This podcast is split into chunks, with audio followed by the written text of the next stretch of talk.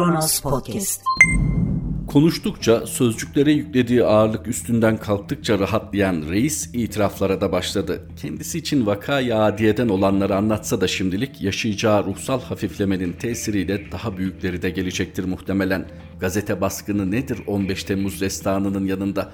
Belki başta planı sadece intikam almak, intikamla birlikte bundan sonraki sistemde yerini sağlamlaştırmak, yoksa kendisi için ayrılmış bir yer, kendisi için bir yer ayarlama çabasıydı.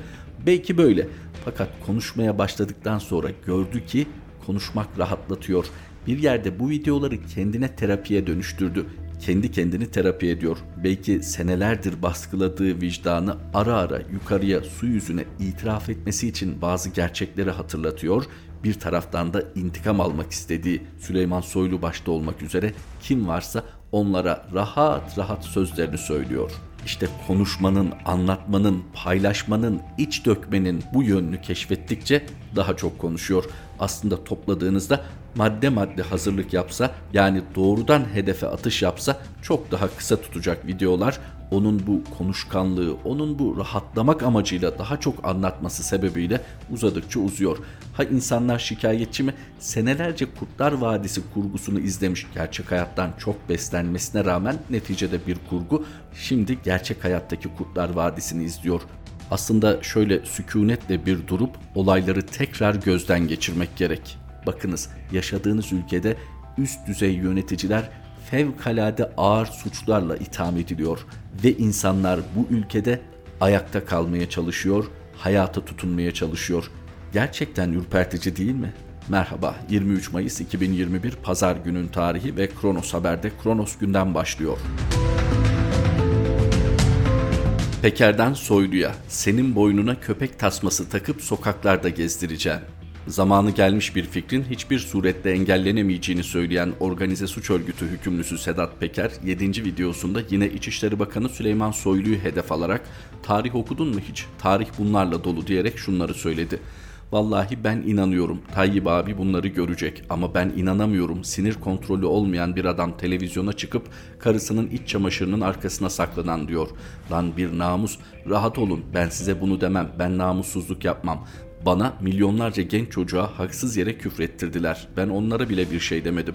Bakın geçmişe onların ailelerine hiç küfretmiş miyim? Çünkü etmem.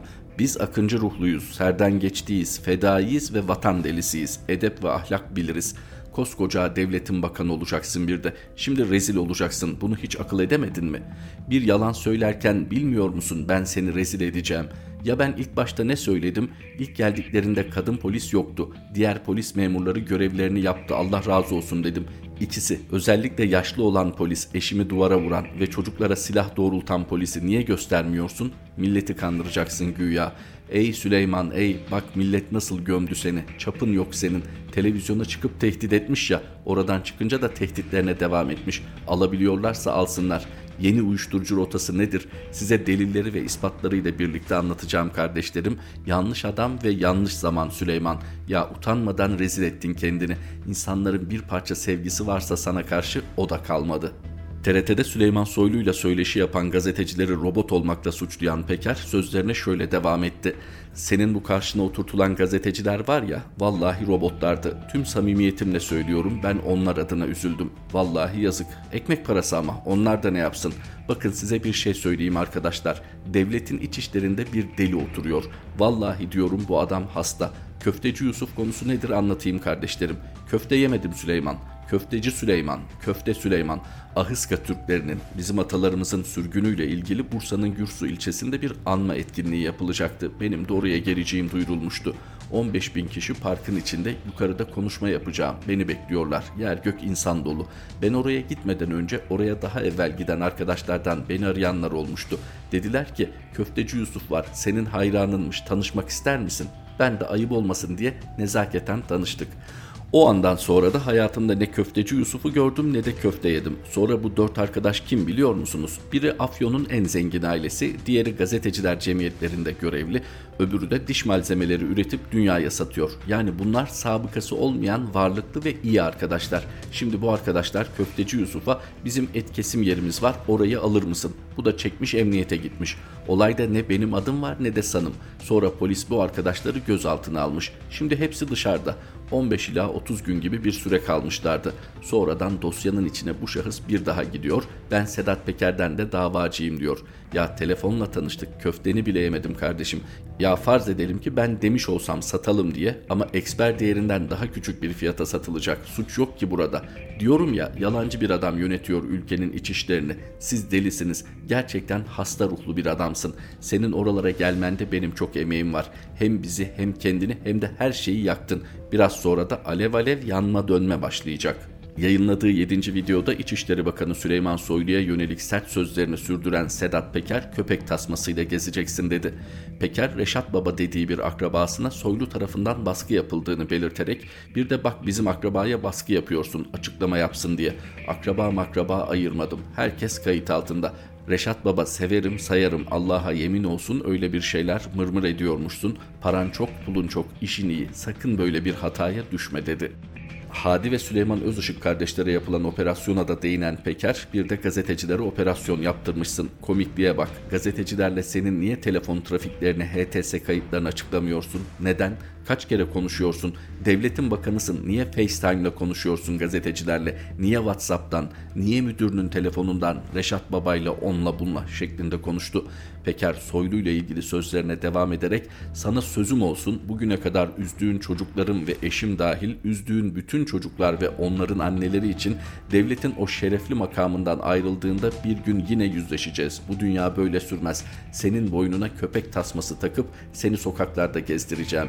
Köpek tasmasıyla gezeceksin dedi herhangi bir mafya dizisinden yahut da ağır bir Hollywood filminden pasajlar değil. Yani kurgu değil bu metinler kurguysa bile kurgulayan kurmaca bir kahraman değil, gerçek hayattan bir figür. Her ne kadar edasıyla, tavrıyla, konuşmalarıyla gerçek dışı gibi dursa da gerçek hayattan Sedat Peker'in cümleleri bunlar. Ve seslendiği de İçişleri Bakanı. Altını çizelim, gerçek hayatta İçişleri Bakanı. Uzun uzun anlatıyor Sedat Peker Balkan coğrafyasında nasıl yer değiştirdiğini, ülkeden ülkeye nasıl geçtiğini, bu arada Türkiye'den bazılarının nasıl peşinde olduğunu anlatıyor ama onlardan daha önemli uluslararası suç teşkil eden konulara değiniyor. Aktaralım. Sedat Peker, uyuşturucu yakalanınca yeni güzergah için Venezuela'ya kim gitti? Binali Yıldırım'ın oğlu Erkan Yıldırım. Organize suç örgütü hükümlüsü Sedat Peker haftalardır YouTube kanalından yayınladığı ve toplamda 30 milyonu aşkın izlenmeye ulaşan videolarının yedincisini yayınladı. Peker Kolombiya'da geçen yıl 9 Haziran'da yakalanan 4 ton 900 kilogram kokainle ilgili açıklamada bulundu. Kokain önceden Kolombiya üzerinden geliyordu. En son 4 ton 800 kilogram geçen yıl zannediyorum 9 Haziran'da yakalandı. Daha sonra uyuşturucu için yeni bir güzergah çalışması yapıldı. Amerika Birleşik Devletleri uyuşturucuyla mücadele birimi çok aktif orada. Orada sistemi döndüremeyeceklerini anlayınca Kolombiya üzerinden Venezuela'ya geçirmek çok kolay. 800 kilometre sınırları var. Venezuela'da ABD'nin kontrolü yok. Bize gelen uyuşturucu Avrupa'ya gidiyor deniyor ya.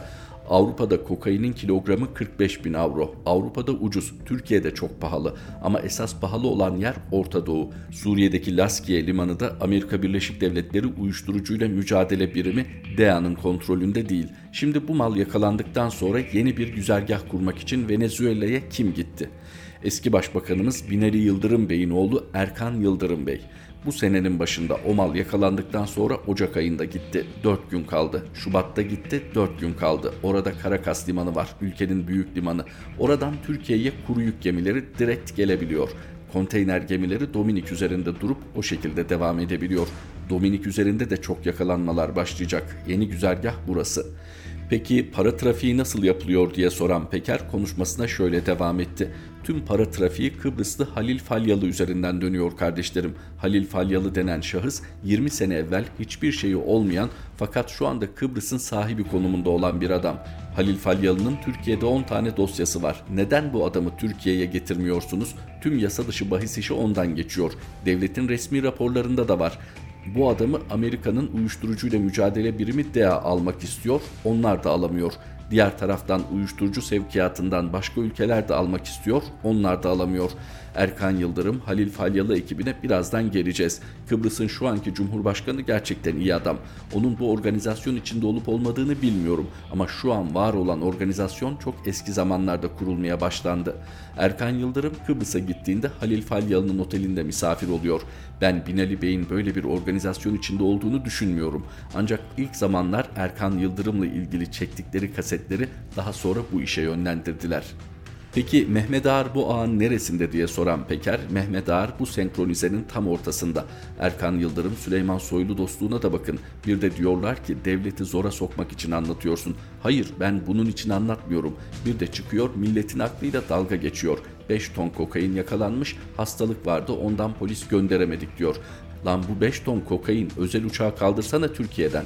Ya buna da gerek yok ki sayın savcılar zahmet etmesin ben yazdırayım. İlgili makama Adalet Bakanlığı üzerinden Dışişleri Bakanlığı vasıtasıyla Kolombiya Dışişleri Bakanlığı'nda ilgili makama ulaştırılmak üzere şu şu tarihte ülkenizde yapılan uyuşturucu operasyonuyla ilgili ülkemizin adı geçmekte. Geminin varacağı yer burasıdır. Bu konuyla ilgili belgeleri ivedi olarak göndermenizi talep ederiz.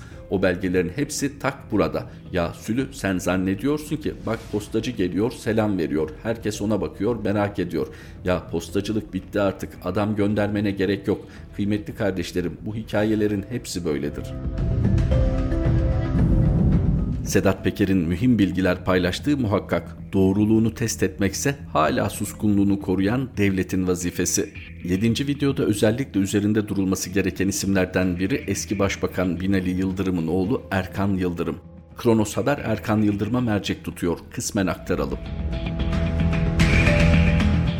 Daha önce ticari gemi filolarıyla adını duyuran Binali Yıldırım'ın oğlu Erkan Yıldırım, kız kardeşi Bahar Büşra Yıldırım'la birlikte 2002 yılının başında Derin Denizcilik Gemi Taşımacılık Sanayi ve Ticaret Limited şirketini kurdu. Çeşitli acente işleri yapan Yıldırım yeni şirketiyle gemiler almaya başladı. İlk gemisini 2003 yılında 445 bin avroya alan 37 yaşındaki Erkan Yıldırım 800 yolcu ve 250 araç kapasiteli feribotla İzmir, Çeşme, Brindisi, İtalya hattında seferler yapacağını açıkladı. Erkan Yıldırım'ın ilk gemisi için ödediği 445 bin avro o dönemde tartışmalara neden oldu. Yıldırım paranın bir kısmını kendisinin verdiğini, bir kısmını da acentelere peşin yolcu bileti satarak karşıladığını ileri sürdü. Binali Yıldırım ise 445 bin avronun çok büyük bir para olmadığını belirtmişti. Sadece Erkan Yıldırım değil, ailenin diğer bireylerinin de gemi işleri gündemden düşmedi. Yıldırım ailesinin doğrudan ya da dolaylı olarak kontrol ettiği 17 şirketi, 28 gemisi ve 2 süper yatı olduğu iddia ediliyor. Hatta Yıldırım ailesinin 30 gemisi olduğu iddiası Türkiye Büyük Millet Meclisi gündemine de yansıdı. CHP İstanbul Milletvekili Sezgin Tanrıkulu, Erkan Yıldırım'la ilgili iddiaları meclis gündemine soru önergesiyle taşıdı. Tanrıkulu sadece gemileri değil, ailenin diğer ticari bağlantıları hakkında da sorular sormuş ancak yanıt alamamıştı. Bakan Yıldırım ise çocuklarının gemi sahibi olduğunu kabul ederek kaç gemi olduğunu söylememişti.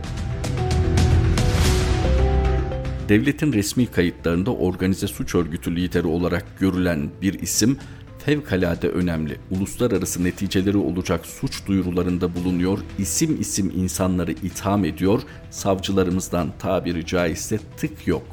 Ama öte yandan insanlar hukuksuz bir şekilde içeri atılanların ailelerine destek oluyor diye ve evlerinde bir kitap dergisi bulunduruyor diye uzun namlulu silahlarla yerlere yatırılarak azılı terörist muamelesine tabi tutuluyor. Sedat Peker isyan ediyor ya kendisine yapılanlara. Peki bu insanlar ne desin? Vicdan bunun neresinde? Hukuk bunun neresinde?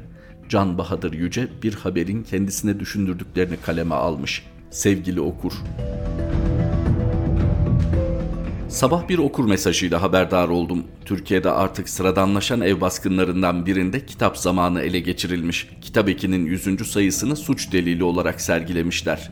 Yerde yatan şüphelinin kafasına silah doğrultmuş maskeli polis fotoğrafıyla kitap zamanının kapağı haberde yan yanaydı. Benzer görseller diktatörlüklerin aydınlara çektirdiklerini anlatmak için kullanılır. Postal ve kırık gözlük resmi 20. yüzyılda aydın düşmanlığının simgesi olmuştu. Sanırım şu dönemdeki anti-entelektüelizmin, cehaleti yüceltişin, kaba sabalığın simgesi olarak da benim zihnimde bu fotoğraf kalacak. Yıllarca emek verdiği derginin kriminal kanıt sayıldığını görünce insan ne yapar? Haberde belirtilen tutuklu yakınlarına ve mağdur ailelere yardımın suç sayılması kitap zamanı bulundurmanın suç sayılmasından daha çok öfkelendiriyor beni ama bu yazının konusu o değil. Kitap zamanı nostaljisi yapacak değilim. Derginin öyküsünü yazmıştım. Bu yazıda haberin bana çağrıştırdıklarından söz edeceğim. Haberi görünce bunlar ileride yazılır dedi hayat yoldaşım. İnsanın ilk tepkisi saçmalığın boyutunu anlamaya çalışmak. Bunun uzun sürmeyeceğini düşünüp teselli aramak oluyor. Bir gün dönüp bakınca bugünlerin bir cahiliye dönemi olarak anılacağından kuşkum yok ama her şeyin bitmesini beklemektense şimdi söz söylemek daha önemli görünüyor bana. Herkül Milas'ın deyişiyle her şeye tanıklık ederken söylenecek bir cümle ileride yazılacak bir doktora tezinden daha değerli.'' Elbette her şeyin bir gün değişeceği, haksızlıkların giderileceği umudu hep vardır. Mehmet Kemal'den Niyazi Berkes'e, Zekeriya Sertel'den Azra Erhad'a, Türkiye'de aydınların anılarına bakınca bu görülüyor. Umut onlara hep güç vermiş ama birçok aydının güzel günleri göremeden öldüğünü unutmamak gerekir. Sanırım devlet bu baskıyı bir korku kuşağı oluşturmak için kuruyor. İstiyor ki yeni kuşaklar devleti yönetenlerden hep korksun, bu ilk kez olmuyor. Düşünceyi ve inancı bir adli vakaya dönüştürmek Türkiye'de devlet geleneğidir. Ama bugün biraz daha uçlardayız. Bir zamanlar daha çok aydınların başına gelen tuhaf işler, kitapta parmak izi aranması gibi artık halk içinde sıradan hale geldi. Devlet baskısı hep olmuş ama bugünkü gibi tek camianın bütün toplumsal gruplar için şeytanlaştırıldığı örnek azdır. Karşılaştırma yapmak için söylemiyorum. Gel gelelim şu bir gerçek haberde başka bir edebiyat dergisinin adı geçseydi yazarlar tepki gösterir, imza toplanır, bu saçmalık kınanırdı. Ola ki kitap zamanının adı geçtiği için dergide yazısı olanlar dahil hiç kimse içinden geçenleri söyleyemeyecek. Bu konudaki sessizliği devletin sindirme politikasının başarısı sayabiliriz. Çünkü FETÖ'yü sanki büyülü bir sözcüğe dönüştürmeyi becerdiler. İşiten ağzını açamıyor.'' Cumhuriyet kitabının yayın yönetmeni Turhan Günay hiçbir suçu yokken tutuklandığında pek çok edebiyatçı tepki göstermişti. Yine de bütün yayın dünyasını buluşturan, üzerinde uzlaşılmış güçlü bir düşünce özgürlüğü mesajı verilemedi. Verilse bugün koşullar farklı olur muydu? O günlerde Günay hakkında bir yazıyı English Pen için İngilizce yazabilmiştim herkesin kendi kampında yaşadığını hatırlatmak için söylüyorum bunu. Örneğin Turhan Günay'a onur ödülü veren Türkiye Pen, Ahmet Altan ya da Fevzi Yazıcı için kılını bile kıpırdatmadı. Kitap zamanının 100. sayısını açtım, suç delili olabilecek ne var diye baktım. Artık aramızda olmayan John Le Carre'nin, Kamuran Şipal'in yazıları, Dağlarca'nın daha önce yayımlanmamış bir şiiri, İlhan Berk'in günlükleri, Hilmi Yavuz, Orhan Pamuk, Enis Batur'u aynı sayıda buluşturmuşuz. Bunun kolay olmadığını bilen bilir. Alberto Mangel'in düşünmek üzerine bir anı denemesine, Julian Barnes'ın Kitaplarla Bir Hayat adlı unutulmaz yazısına Murat Uyur kulak çevirisiyle yer vermişiz. Has şairleri ağırlamışız. O sayıda bugün İslamcıların ciddiye aldığı birkaç kişi bile var. Bütün bu adların bir araya gelebildiği mecraydı kitap zamanı. Klişe olacak ama bir suç varsa buydu.'' Bütün bu hikayede beni en çok etkileyen her şeye rağmen kitap zamanının o sayısını atmaya kıyamayan okur oldu. Bir kişiden değil, bir prototipten söz ediyorum. Anılarının, hayallerinin, değer verdiği metinlerin elinden alınmasına razı olmayan okurdan. Hala ara sıra okurlardan mektup alırım. Aralarında kitap zamanı ciltlerine atmaya gönlü el vermemiş olanlar var. Kimi ülkede kalsa da birkaç sayıyı anı olarak saklamış, kimi yurt dışına çıkarken yanına almış.'' Keşke diye düşünüyorum çalkantısız, insana kitaplarla baş başa kalma fırsatını veren bir ülkede yaşasalardı, yaşasaydık. Ne olursa olsun okurun varlığı bana umut veriyor. Koyu karanlığın ortasında bir cümle gelip dilime yerleşiyor. En kötü günlerin içinde de güneşin parladığı olmadı mı? Bütün bunlar bana kitap zamanının ilk sayısını anımsattı. Okur dediğimiz kitle bir yanılsama mıydı yoksa yazıya sadık okurlar gerçekten var mıydı?'' Yola koyulurken bunu bilmek istiyorduk. İlk sayının kapağında Oğuz Atay'dan esinle sormuştuk. Neredesin sevgili okur? Sorunun yanıtını çoktandır biliyorum. Can Bahadır Yüce'nin yazıdan bağımsız olarak paylaştığı bir not var meraklısı için. Kitap zamanının 100. sayısına buradan ulaşılabilir. Akılla, mantıkla, vicdanla, hukukla hiç izah edemeyeceğimiz bir dönemden geçiyoruz ve dönemin sadece şahidi değiliz maalesef. Ülkede yaşayan ve yaşayamayan herkes bir derece bu durumun kurbanı. Umutsuz muyuz? Hayır. O konuda da Sedat Peker veriyor cevabı. Ne diyor? Bir umuttur yaşamak. Kronos Haber'de Kronos gündemin sonuna geldik. Tekrar buluşmak üzere. Hoşçakalın.